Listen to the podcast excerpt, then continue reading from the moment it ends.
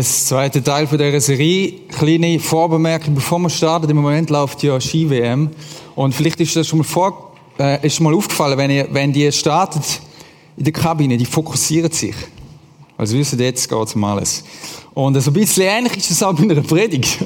es geht jetzt um alles, so ungefähr. Ich glaube, es hilft uns, wenn wir uns jetzt einen Moment nehmen, uns fokussieren ähm, und uns sammeln und sagen, okay, jetzt fahren wir zusammen das Rennen und jetzt brauche ich Fokus.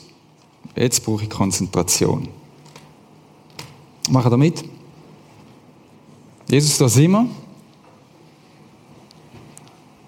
Und wir wollen jetzt den Hang runterfahren, sozusagen.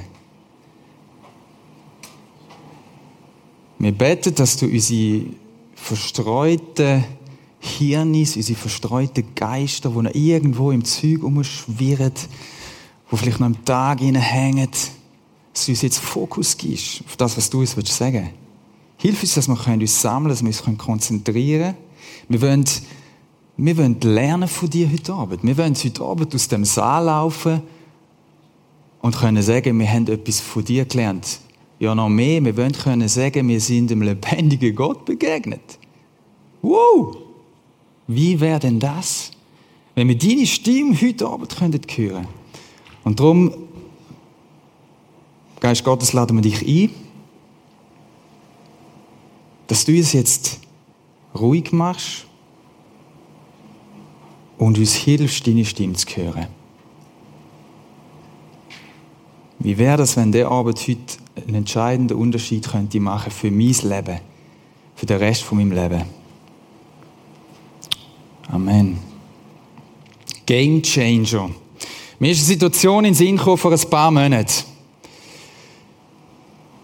Wieder mal eine Situation, die mit meinen Kindern zu tun hat. Und zwar war das hier in einer grossen Turnhalle. Und eine von meinen Töchtern ist mit so einem kleinen Plastikball, der durchlöchert, aufs Goal, durchlöchert ist, aufs Goal zugelaufen. Es war ein Unihockey-Ball, sie hat natürlich auch den Schläger dabei gehabt. Man muss wissen, sie ist nicht besonders begabt im Unihockey. Aber der Zufall hat es wollen, dass sie, dass es wirklich, es hat es wirklich gebracht, dass die entscheidende Szene auf sie gefallen ist. Sie haben Penalty-Schüsse gemacht. Alle haben schon verschossen, sie hat auch schon einen verschossen und so geht es ja dann immer weiter, weiter, weiter, weiter. Und die Spannung ist gestiegen und gestiegen und das ist, also, es ist, du hast das Gefühl gehabt, die ganze Welt schaut zu. Und äh, der Kollege und ich, wo beide Unihockey gespielt haben, viele Jahre, haben sie nochmal auf die Seite genommen vor einem entscheidenden Penalty und haben ihr gesagt, du musst so und so, weil sie hat wirklich noch nicht viel Unihockey gespielt. Du musst so, jetzt laufst du dort an, wir gewusst, der Goal ist nicht so gut. Und dann schiessest du dort links unten rein. Und sie hat sich konzentriert. Und sie hat alle Mut zusammengenommen. Lauft auf das Goal zu, schießt es ist kein scharfer Schuss gewesen, okay, aber es ist ein Schuss gewesen. Und der Ball geht rein. Der Ball geht rein. Und dann ist mega herzig gewesen. Die, die, alle Dämme sind gebrochen. Vor allem bei ihr und bei all ihren Kolleginnen und auch alle Jungs, die noch zugeschaut haben, haben natürlich mitgefähnet. Und die Tränen sind geflossen. Und sie hat das entscheidende Goal geschossen. Gerade sie die untypischste von allen hat das entscheidende Match-Winning-Goal geschossen. Sie ist zum Gamechanger geworden. Und wir sind high und ich bin mega stolz gewesen. Warum? Ich bin vor allem drum stolz gewesen, weil sie ihres letzte bisschen Potenzial hat sie zusammengenommen. Alle ihren Mut hat sie zusammengenommen und sie hat sich gesagt, und ich schieße jetzt das Goal. Oder ich probiere es zumindest. Und sie hat es geschafft. Sie hat es geschafft und ich bin sicher, sie wird sich bis zu ihrem Lebensende an den kleinen Moment erinnern, wo sie das Goal gemacht hat. Warum? Weil sie zum Game Changer geworden ist. Okay, das ist irgendein unbedeutendes Unihockey-Spiel gewesen, aber egal. Warum ist das so ein wichtiger Moment gewesen? Ich glaube, weil sie etwas von dem gespürt hat. Sie hat etwas von dem gespürt und alle rundherum und ich auch. Da ist ein Mensch, wo mutig ist und vorwärts geht und probiert, ein Gamechanger zu sein. Obwohl er eigentlich nicht das Potenzial dafür hat. Eigentlich. Sie ist relativ schlecht ausgerüstet für so etwas. Für vieles andere wäre sie gut, aber nicht unbedingt für Unihockey. Wirklich nicht. Aber sie hat sich gesagt, egal, das bisschen, das ich habe, nehme ich. Und dann kann etwas Großes passieren. Und mir, mir ist es so, ich glaube, das ist, das, das fasziniert mich, wenn Menschen, wenn Menschen das, was Gott ihnen schenkt, nennt und vorwärts gehen und mal schauen, was passiert. Und wir wollen heute zwei Game Changer kennenlernen, wo die Weltgeschichte beeinflusst haben. Die eine Person ist hier in der Nähe, hat hier in der Nähe gewirkt und die andere Person äh, in England. Und ich glaube, es ist mega wichtig oder es kann mega hilfreich sein, wenn wir so Leben kennenlernen von so Menschen, wo etwas bewegt haben, wo wirklich etwas bewegt haben auf dieser Welt. Und mein Wunsch für die Serie ist, dass wir ein bisschen in die Haltung hineinkommen, wie meine Tochter das gemacht hat. Dass wir sagen, okay, es geht um etwas. Es geht im Leben um etwas. Ich, ich kann Einfluss nehmen. Ich bin nicht geschaffen, um einfach ein bisschen nebendran zu stehen und mal schauen, verkackt sie es echt oder nicht. Sondern ich bin geschaffen dafür, zum Einfluss nehmen. Ich bin geschaffen dafür, zum etwas zu bewegen.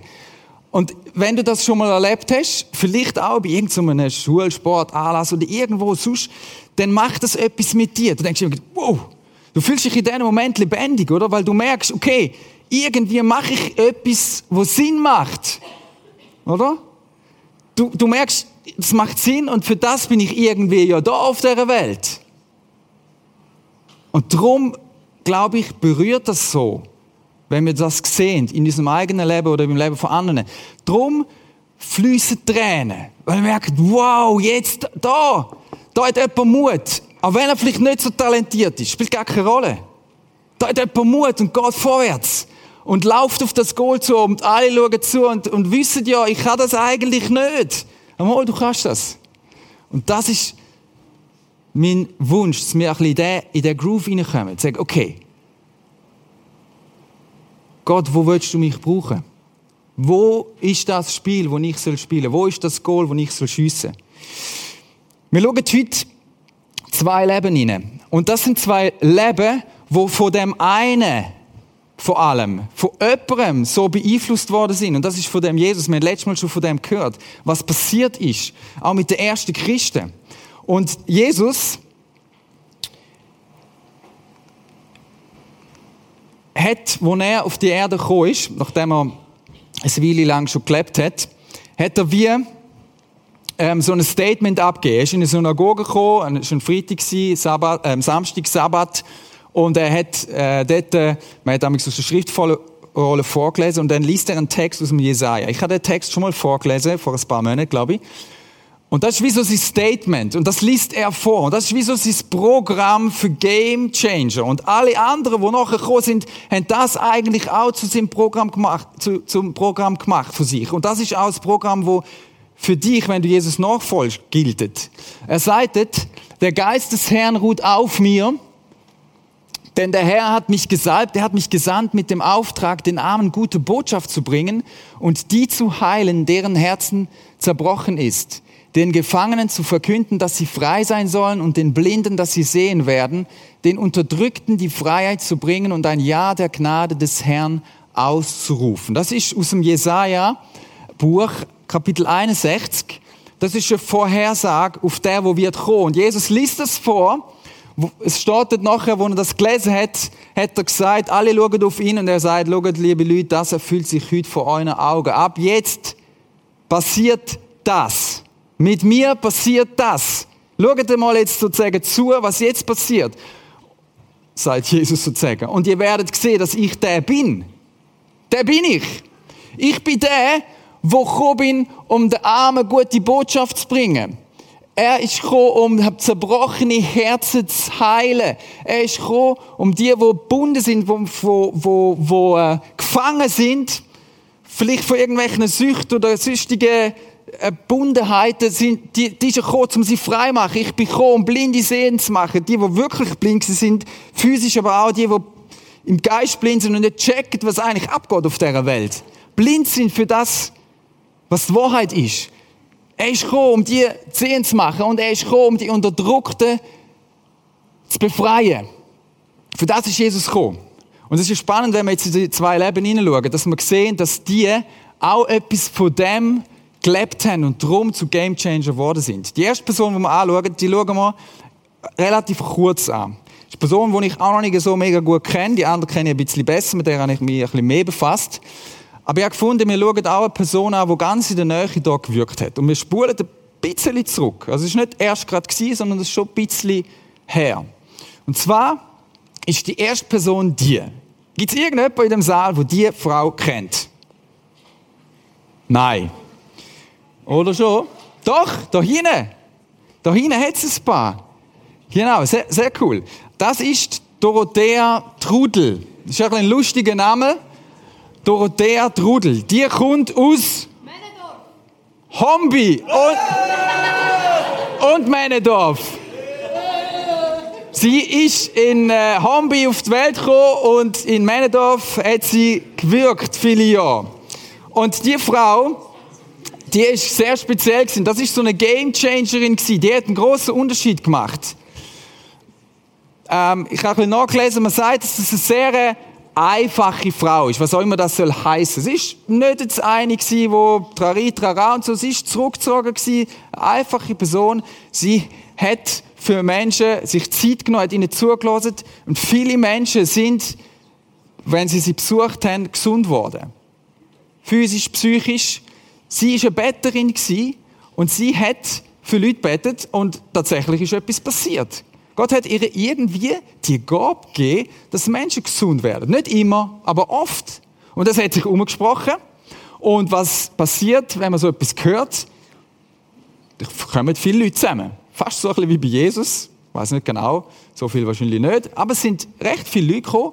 Und dann hat sie gefunden, okay, ich habe da ein Haus, das hat sie geerbt und das hat sie denen zur Verfügung gestellt. Und so ist das immer mehr eins ums andere dazugekommen. Und so, sie hat eigentlich gar nicht wollen, irgend so ein Werk gründen, aber das ist einfach so passiert.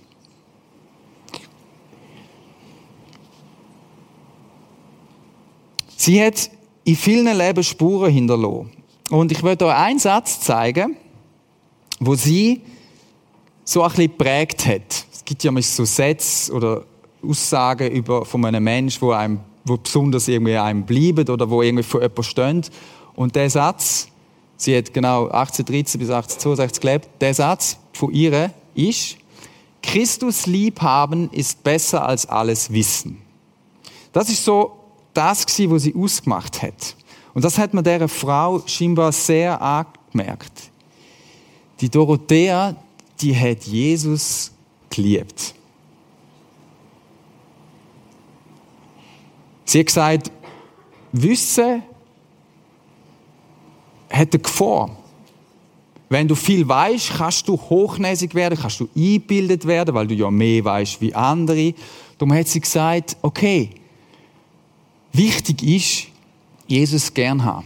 Und wie hat sie Jesus gern bekommen? Ist ganz interessant. Sie hat Jesus vor allem gern bekommen, indem sie sich mit seiner Geschichte befasst. Sie hat die Bibel gelesen. Man weiß, dass Dorothea äh, Trudel ganz, ganz viel Bibel gelesen hat. Und durch das hat sie den Jesus gern überkommen. Wie willst du jemanden kennenlernen, gern überkommen, wenn du ihn nicht kennst? Und so hat sie sich ganz, ganz intensiv mit der Bibel befasst. Sie ist dort drin, wie die Hai drin gewesen. Und jemand hat mir gesagt, Liebe zu Jesus fällt nicht vom Himmel, sie will genährt werden. Und das ist so bei ihr das gewesen. Sie, sie hat der Jesus so gern gehabt das, was er für sie gemacht hat, dass sie gesagt hat, okay, ich muss dieser Liebe Sorge geben. Und sie hat wie Öl für ihn gegossen, indem sie ganz, ganz viel in der Bibel gelesen hat. Ich finde das mega interessant, mega spannend und ich glaube, das ist ein Schlüssel, ein von den Schlüsseln, der auch für uns wichtig ist. Liebe zu Jesus und Liebe zu der Bibel, das, das geht wie Hand in Hand. Und ich glaube, wenn wir Jesus gern haben, dann verändert sich etwas. Dann verändert sich eine Kultur. Weil dort, wo Menschen Jesus gern haben, eine Beziehung zu ihm haben, dort, das ist mega angenehm dort. Das ist, weil, weil das sind Leute, das sind Leute, die denken nicht so viel an sich, die reden nicht ständig über sich, Das sind Leute, die hören dir zu. Das sind Leute, die schwätzen nicht über die Fehler der anderen. Das sind Leute, die sind nicht nachtragend und so weiter. Das ist, gibt eine Kultur und eine Atmosphäre, wo mega anziehend ist. Und darum sind so viele Leute zu dieser Dorothea gegangen. Schon auch, weil sie betet hat und oft etwas passiert ist. Aber vor allem, weil sie so eine Ausstrahlung hat. Das ist das Erste, was wir von ihr mitnehmen können. Und jetzt gehen wir bereits weiter zu der nächsten Person, weil die braucht noch ein bisschen mehr Zeit. Die zweite Person ist die Person da. Das ist eine Person, wo man kann sagen, die ist eigentlich weltbekannt und gleich habe ich sie vor einigen Jahren nicht kennt und noch nie gehört. Aber der Mann hat weltweiten Einfluss gehabt. Das ist der da, der William Wilberforce. Der hat ein bisschen zu einer ähnlichen Zeit gelebt wie Dorothea. Hat irgendjemand von euch schon mal von ihm gehört? Auch nicht, gell? Einzelne? Einzelne? Die, die im Pfingstcamp waren, haben von ihm schon mal gehört, im letzten. Der William hat eine mega spannende Geschichte. Der William ist ein, ein, äh, ein Schnösel gewesen, kann man sagen. Der war der Sohn von reichen, ganz, ganz wohlhabenden Eltern. Das allein macht ihn noch nicht zum Schnösel, aber er hat auch noch ein andere Eigenschaften dazu warum es bei ihm so geworden ist. Er hat eigentlich ähm, einfach sein Leben genossen, hat nicht viel gemacht. Ähm, sein Vater ist gestorben mit neun bereits. Und dann hat seine, seine Mama ihn zu Verwandten geschickt und er ist dann dort aufgezogen worden bei Verwandten. Und die Verwandten von ihm, die sind tiefgläubig die haben Jesus nachgefolgt. Die sind wirklich äh, Jesus-Nachfolger gewesen. Und mit zwölf hat der William sich für Jesus entschieden. Und äh, seine Mama hat das gehört und seine Mama ist so ein bisschen, so ein bisschen, die sind alle ein bisschen fromm gewesen dort mal. Aber mehr so ein bisschen halt, wie man so ist halt, ab und zu in Kirche gehen und so in dem Stil. Und seine Mama hat gehört, oh, der William, der meint es jetzt aber ernst und so, das hätte er gar nicht passt. Sie hat ihn wieder zurückgeholt und hat ihn ins Internat gesteckt. Und dann auf dem Internat hat er natürlich wieder, weil er dort im anderen Umfeld war, so, hat er seinen Glauben, kann man fast sagen, wie vergessen oder fast so verloren. Ähm, und er sagt, er selber, über die Internatszeit, ich habe eigentlich während der Zeit so gar nichts gemacht. Er hat dann angefangen zu studieren. Das Studium hat er nicht wirklich ernst genommen. Er hat auf Kosten von seinen Eltern gelebt. Er hat vor allem das Partyleben genossen. Und er ist äh, so ein richtiger Sunny Boy gewesen. Der hat können eine ganze, der ist so richtig, das ist so die, wenn du an einer Party bist, sind die, die Stimmung machen. Der hat können Witz reisen, der hat können schnurren. Die Partys sind wahrscheinlich früher ein bisschen anders abgelaufen wie heute. Er ist aber nicht einfach in so 0815 Partys gewesen, sondern wirklich so High Class, okay? Also die, die Vermögen sind, die, die Einfluss haben, die, die Rang und Namen dort ist er gewesen. Okay? Und er ist sehr beliebt gewesen, weil er so ein Lustiger war. Er konnte schnurren und äh, er ist grosszügig gewesen. Er hat auch Geld gehabt und hat andere eingeladen und so weiter. Und ähm, so der Spaßvogel William lernt auf denen, in diesen Kreisen einen anderen William kennen. Und äh, das ist ohne Witz der Typ, der andere William, der William Pitt, der ist mit 24 ist der äh, Premierminister von Großbritannien geworden. Ohne Witz. Ich frage mich manchmal, wie die das gemacht haben früher. Früher haben die viel jünger, viel mehr angebracht. Also die zwei Vögel, ja wirklich jetzt. Der William, die beiden Williams, der William Wilberforce und der William Pitt, die haben nämlich beide einfach die Idee gehabt, okay, wir können doch in die Politik kommen. Die haben wirklich keinen Plan gehabt, was sie sollen. Sie haben bis jetzt noch nichts auf drei gebracht. Sie sind einfach irgendwie, keine Ahnung, sie können schnurren. Geht man in die Politik. Der William hat Geld investiert, 8000 Pfund, das ist ziemlich viel Geld gewesen, dort mal, hat können schnurren. Sie haben ihn gewählt, er ist ins Parlament gekommen und eben der William Pitt, äh, also der Wilberforce ist reingekommen und der Pitt auch. Sind die beiden Glöhn im Parlament?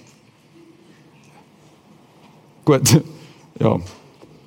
Wenn manchmal so das Englische gesehen hast, du so Ausschnitt gesehen vom englischen Parlament, fragst ja, egal. Auf jeden Fall, die zwei sind dort. Und der William, was er kann, das muss man ihm lassen, er kann reden. Gut. Wenn man dort so in der Politik ist, übrigens die 50 Jahre lang ist er in der Politik geblieben. Er hat keine Wahl verloren. Irgendwie ist er, glaube ich, so beliebt, sie dann einfach immer gewählt. Dann haben sie Ferien gehabt, eines Tages. Er hat Ferien gehabt, die haben zur Parlamentsferien gehabt und der William hat gefunden, okay, was machen wir? Wir gehen ein bisschen Europa bereisen. Er gefunden, ich nehme noch einen, einen guten Kollegen von mir mit. Äh, das ist nicht einfach irgendjemand gewesen, sondern ein weiser, brillanter Gelehrter. Er hat immer müssen gescheite Leute um sich haben, die kannst du nur mitnehmen und so. Und dann sind die auf Reise gegangen, ich fand, das ist eine gute Begleitung. Und auf der Reise merkt er, Scheibe, der, mein Kumpel, der ist ja Christ. Und zwar so richtig. Vollgas. Der hat das gar nicht gewusst. Der Isaac Milner, der ist ja richtig Christ, der folgt Jesus noch. Und die zwei haben angefangen über den Glauben zu reden.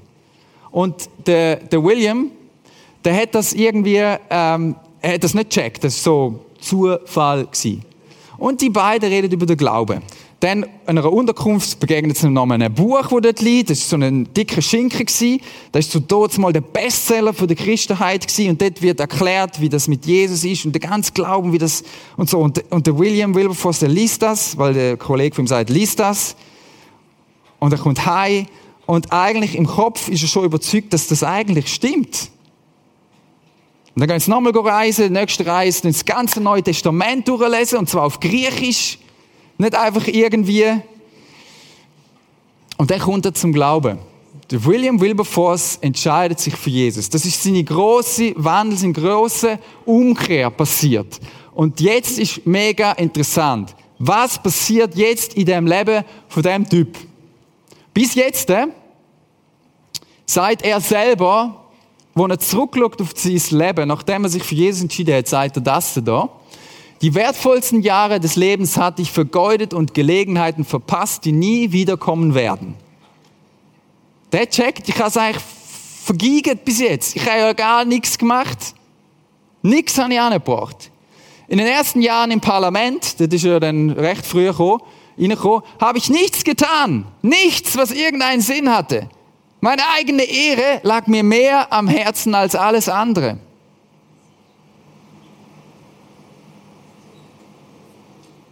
Und dann begegnet ihm Jesus. Jesus braucht andere Menschen, dass der William ihn kennenlernt. Und dann passiert etwas mit ihm. Und dann merkt er, Scheibe, ich bin ja für etwas da. Für was hat er noch nicht so genau gewusst. Aber er gewusst, wenn Gott mich geschaffen hat und jetzt äh, alles für mich geht, wenn er für mich gestorben ist, für auferstanden ist, dass ich jetzt Beziehung zu Gott kann dann hat er doch mit mir etwas im Sinn. Ich habe ja den Heiligen Geist. Irgendetwas wird er ja mit mir im Sinn haben. Das war für ihn so klar gewesen. Also für ihn ist klar gewesen, okay, warte. Bis jetzt habe ich es versaut, sozusagen. Bis jetzt habe ich nichts gemacht aus meinem Leben. Und jetzt gebe ich Gas. Was hat er noch nicht gewusst? Er hat einen Kollegen gefragt, oder, es ist nicht ein Kollege, sondern es ist ein, es ist ein, ähm, es ist so ein geistlicher Vater von ihm, kann man fast sagen. Ein Mann, den man kennt hat. Der hat Newton geheißen. Das ist nicht der Isaac Newton, sondern der John Newton gewesen. Das ist spannenderweise der, der Amazing Grace geschrieben hat. Kennt ihr den Song, oder? Amazing Grace. Der, der John Newton ist ein Sklavenhändler gewesen. Einmal ist dann nachher, hat Jesus kennengelernt, hat das alles aufgehört und der, der William geht zu ihm und fragt ihn, John, was soll ich machen?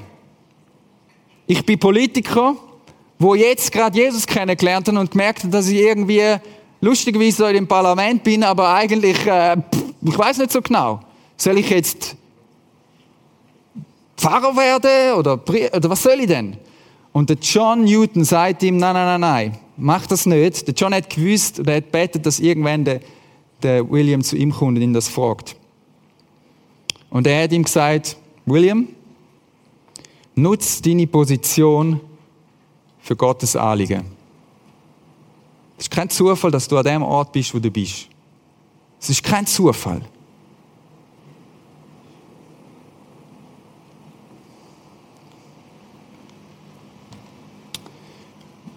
Nutz deine Position. Und der William hat Folgendes gesagt. Ich will danach trachten, das ist ein bisschen alte Sprache, aber so haben die früher sich ausgedrückt. Ich will danach trachten, dass ich stets der Gegenwart Gottes gedenke und mich immer erinnere, dass ich erlöst und also nicht mein eigen bin. Seht ihr, was der Typ checkt?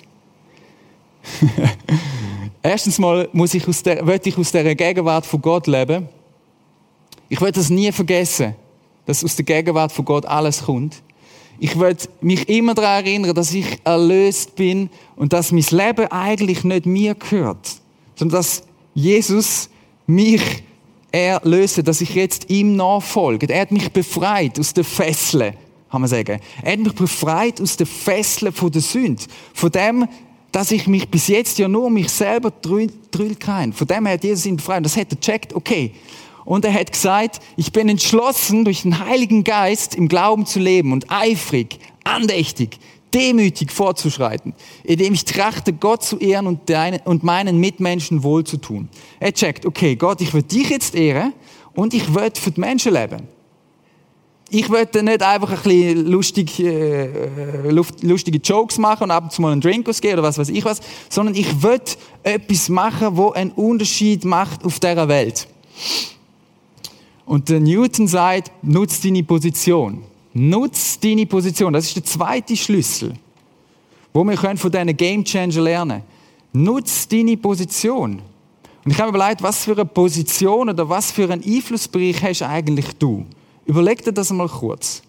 Du bist vermutlich nicht äh, im britischen Parlament und alle wichtigen Politiker hören dir zu. Aber ich vermute, auch du hast irgendwo eine Position. Überleg dir mal ganz kurz, was das für eine ist. Und schreib dir das mal auf. Weil ich glaube, ein erster Schritt, beziehungsweise, die Chance ist riesig groß, dass Gott dich dort wird brauchen wo du dich aufhaltest. An dem Ort. Wir denken manchmal viel zu weit. In deiner Nachbarschaft, dort, wo du schaffst. Dort ist dein Einflussbereich. Nutz deine Position. Und dann geht's los, oder?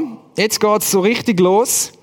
Der, der, der William Wilberforce bleibt im Parlament und dann überlegt er sich, okay, ich bin jetzt da, was soll ich machen? Und dann gibt's ein großes Thema, wo ihn einfach umhaut. Und zwar wird er, wo er 28 ist, aufs Thema Sklavenhandel aufmerksam. Er hört von dem, was da abgeht. Man muss wissen, dort mal ist es so gewesen, dass Großbritannien die größte Sklavenhandelnation war. Und äh, das ist ein riesen Business gewesen. Und der, der Wilberforce jetzt als Nachfolger von Jesus gehört von dem, ist im Parlament und sagt, da kann ich doch etwas machen. Und jetzt äh, fängt der Kampf an. Zwei Jahre später macht er einen ersten Gesetzesentwurf, der wird abgeschmettert, er hat keine Chance. Aber von dem Moment weg kämpft er gegen das an. Und sein eine große Ziel ist, er hat auch noch andere Sachen gemacht, aber eines von den großen Zielen ist, ich schaffe den Sklavenhandel ab. Ich gebe so lang Gas, ich tue mich so lang einsetzen, bis der Sklavenhandel abgeschafft ist. Und er ist vor das Parlament an und hat Folgendes gesagt, ich erkläre Ihnen hiermit, diese Bosheit erschien mir so gewaltig, so furchtbar, so entsetzlich, dass ich mich fest zur Abschaffung des Sklavenhandels entschlossen habe. Woran auch immer die Konsequenzen bestehen mögen, diese, zu diesem Zeitpunkt hatte ich entschieden, dass ich nie Ruhe geben würde, bis ich mein Ziel erreicht habe. Er hat gesagt, ich gebe nicht Ruhe, liebe Leute, da im Parlament, bis das umgesetzt wird, blieb ich da. Und es ist nicht ein Jahr, nicht zwei, nicht drei, nicht vier, nicht fünf, nicht sechs Jahre gegangen, sondern es ist ganze 20 Jahre lang gegangen, bis das Parlament das, auf das eingegangen ist und Sklaverei bzw. der Handel mit Sklaven verboten hat. 20 Jahre später. Jedes Jahr, fast jedes Jahr hat er es wieder eingebracht. Und jedes Mal hat er verloren. 20 Jahre später hat er sein Ziel erreicht. Und nochmal einige Jahre später, nach 46 Jahren, wo er das erste Mal mit dem Anliegen gekommen ist, nach 46 Jahren, drei Tage bevor, er ist schon nicht mehr äh, in der Politik gewesen, er ist krank gewesen, drei Tage bevor er gestorben ist, ist der Sklavenhandel offiziell verboten worden. Also nicht nur der Handel, sondern die Sklaverei an sich. Wichtig, wir reden von dieser Sklaverei mal, wie sie mal war. Uns ist klar, es gibt Sklavenhandel und Sklaverei heute immer noch. Ohne den William Wilberforce wäre das nie dazu gekommen, dass der Sklavenhandel verboten worden ist und später komplett abgeschafft worden ist. Er macht verschiedene andere Sachen, wo er sich eingesetzt hat für verschiedene, er hat die Gesellschaft umkrempeln, aber nicht nur. Er ist nicht einfach einer gewesen, der sich nur für Soziale eingesetzt hat, sondern für ihn ist immer klar gewesen, beides, wie bei Jesus auch. Ich helfe den Schwächsten und ich verkünde das Evangelium. Beides hat er immer gemacht. Und jetzt werde ich mit euch noch anschauen, was sind denn das für Schlüssel bei ihm, wo man sonst noch beobachtet, warum, dass er so erfolgreich war, warum er so ein Gamechanger geworden ist. Das erste ist, das hätte mal ein Find von ihm gesagt über ihn. Man muss ihn im Auge behalten, da ihm, da ihm im hinreichenden Maße eine Tatkraft eigen ist, die andere mitreißt. Er gibt absolut nicht auf, sondern wird von jedem Schlag noch stärker. Das ist ein Typ der William, der hat sich nicht abmachen lassen. Der hat nicht aufgegeben. Der ist nach jeder Niederlage wieder aufgestanden. Und das ist massiv gewesen, was der für Gegenwind hatte. Könnt ihr euch vorstellen, es ist um Geld gegangen. Die Engländer haben vorne mitgemischt. Sie haben gesagt, hey, wenn wir da, da vorausbrechen und so, dann verlieren wir Macht. Dann verlieren wir Geld, wenn wir das wieder auf und alles, oder? Sie haben ihn durch den Dreck gezogen, sie haben ihn auch, äh, lächerlich gemacht, sie haben ihm droht, alles Mögliche. Und er hat sich nicht klein kriegen lassen. Das Zweite ist, oder etwas weiteres ist, mega interessant. Der William hat in einer riesen Wege gewohnt, kann man eigentlich sagen. Der hat die ein Leben geführt, nicht einfach zurückgezogen, er mit seiner Frau und ein paar Kinder, sondern die haben eine Kommune gehabt, sozusagen. Die haben Leben geteilt. Die sind ein- und ausgegangen. Und der hat ähm, Leute um sich herum gehabt, wo sie zusammen fürs Gleiche gekämpft hätten. Der William selber hätte das nie erreicht. 20 Jahre, kannst du dir vorstellen? Oder 46 Jahre, bis dann das Ganze abgeschafft worden ist. Er hat Leute um sich herum er in Gemeinschaft gelebt. Er hat aus der Kraft der Gemeinschaft gelebt.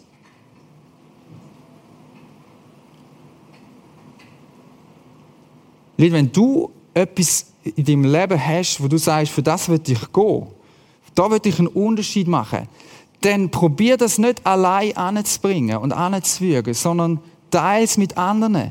Und das ist die Stärke von der Kirche, das ist die Stärke von uns, dass wir zusammen vorwärts gehen, dass wir zusammen Leben teilen und uns für etwas einsetzen, wo relevant ist, wo einen Unterschied macht. Und der William hat das voll gemacht. Voll Gas aus dieser Kraft von der Gemeinschaft gelebt. Und das sehen wir, haben wir letztes Mal gesehen bei der Steph, bei den ersten Christen auch. Die sind eine Community gewesen, die sind eine Gemeinschaft gewesen. Mega spannend für die, die mehr äh, ähm, kennenlernen von dem. Ich könnte es selber mal nachlesen. Ich kann auch nachher sagen, welches Buch das ich gelesen habe. Er hat aus dieser Kraft gelebt von der Gemeinschaft. Und dann noch etwas. Jemand hat mal über ihn gesagt, ich habe nie einen anderen Mann gesehen, der einen, in seinem Geist eine solch anhaltende Gelassenheit und Freude zu genießen schien. Sein Frohsinn war so unwiderstehlich wie das erste Lachen eines Kindes. Das ist ein bisschen herzig, aber es ist Ausdruck da. Aber offenbar, es gibt ganz viele, die das über ihn sagen. Der William Wilberforce ist ein Mann, der Freude hatte. Und zwar nicht einfach an irgendetwas. Er hat Freude an Jesus gehabt. Und er hat Freude am Leben gehabt.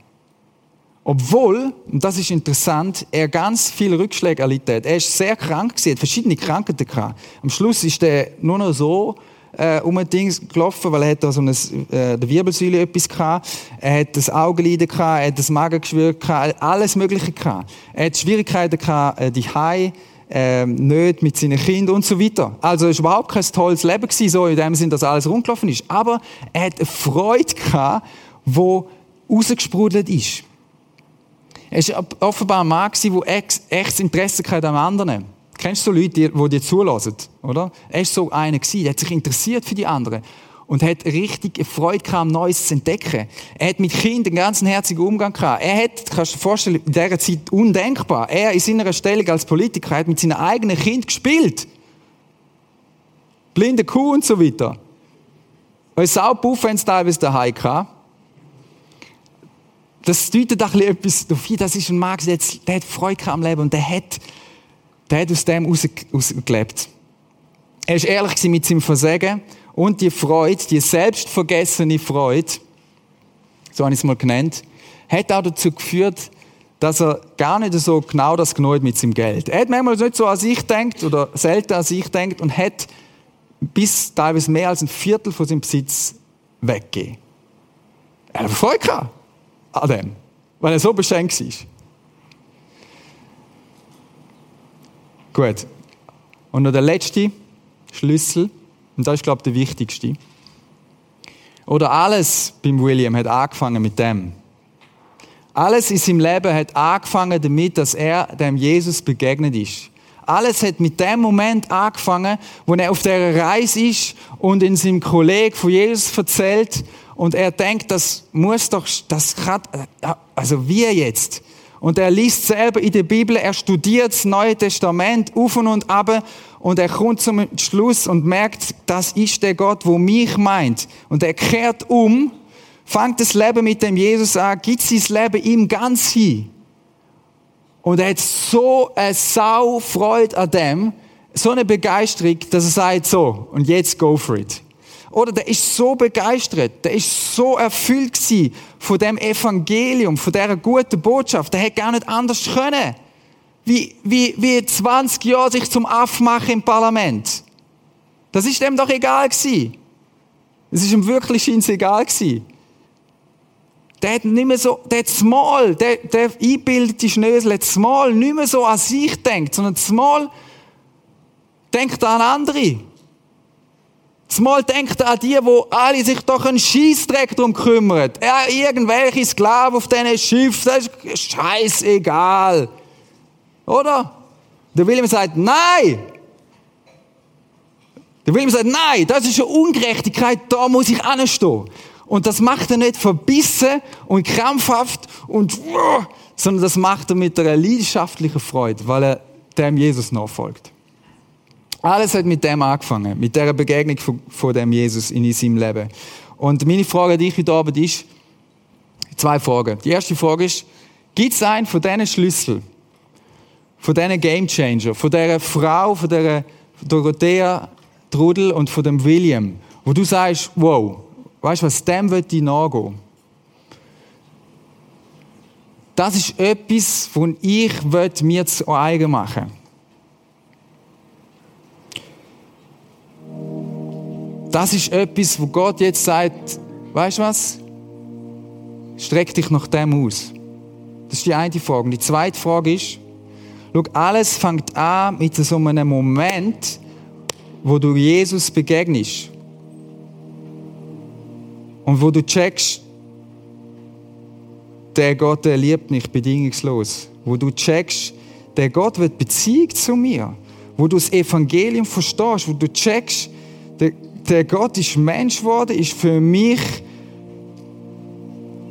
ans Kreuz gegangen, hat die Sünde besiegt, hat das, was ich verdient hätte, auf sich genommen, ist in den Tod gegangen, damit ich leben kann, ist auferstanden, damit ich Zugang kann haben zum Vater, ist zum Vater gegangen und hat seinen Heiligen Geist geschickt, dass er mir jetzt in mir wohnt, dass ich eine Beziehung zu Gott habe und das ewiges Leben mal darf.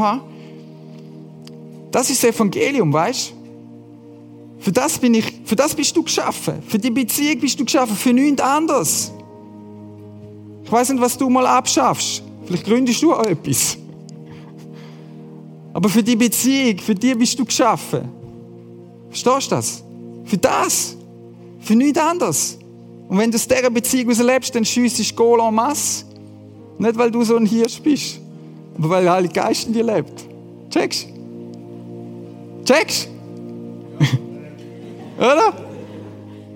Und vielleicht ist es bei dir jetzt so, dass du sagst, ja, Timon, ich, ich, ich habe das eigentlich noch nie gemacht. Ich habe Jesus noch nie mein Leben bittet, beziehungsweise ich bin eigentlich an einem Punkt, wo ich sagen, du, puh, dann werde ich dich einladen. Komm auf ihn zu heute. Mach einen Schritt auf den Jesus zu und sag, Jesus, da bin ich. Ich werde dich in mein Leben neu einladen. Ich werde dich in mein Leben das erste Mal einladen. Und ich werde ein Leben leben, das einen Unterschied macht. Wir haben hier ein Gebetsteam da. Jenny ist da und äh, Manu, glaube ich. Gell? Und äh, die zwei sind da für euch. Die zwei sind da für dich. Und wenn du jetzt merkst, ja, ich werde mein Leben Jesus neu hergehen oder das erste Mal hergehen, dann geh zu ihnen hindern. Wenn du einen von diesen Punkten dich angesprochen hast und du merkst, genau der Schlüssel, die Community zum Beispiel oder die, die selbstlose Freude, die wird ich neu in meinem Leben haben. Dann nutzt die Möglichkeit vom Gebet. Sie sind da für dich, sie lassen dir gerne einen Moment zu und dann wollen sie dich segnen und für dich beten. Und wir nennen es jetzt kurz einen Moment Stille, wo du dir das kannst überlegen, was für dich jetzt dran ist. Danke, Jesus, dass du jeden von uns bestimmt hast und berufen hast, um eine Beziehung zu dir zu leben. Danke, dass wir dürfen die Beziehung zu dir haben, dass du uns ahnst, dass du uns alles vergisst und dass du dir nicht mehr wünschst, dass wir zu dir heimkommen. Danke vielmals, dass du uns willst brauchen für etwas Entscheidendes auf dieser Welt. Danke, dass du jetzt zu uns redest und jedem von uns sagst, was dran ist. Dass du uns den nächsten Schritt zeigst. Danke für, für Jesus, dass du das tust, dass du redest heute noch dass du jetzt da bist. Wir wollen deine Stimme hören und hören, was du mit uns im Sinn hast, Jesus. Amen.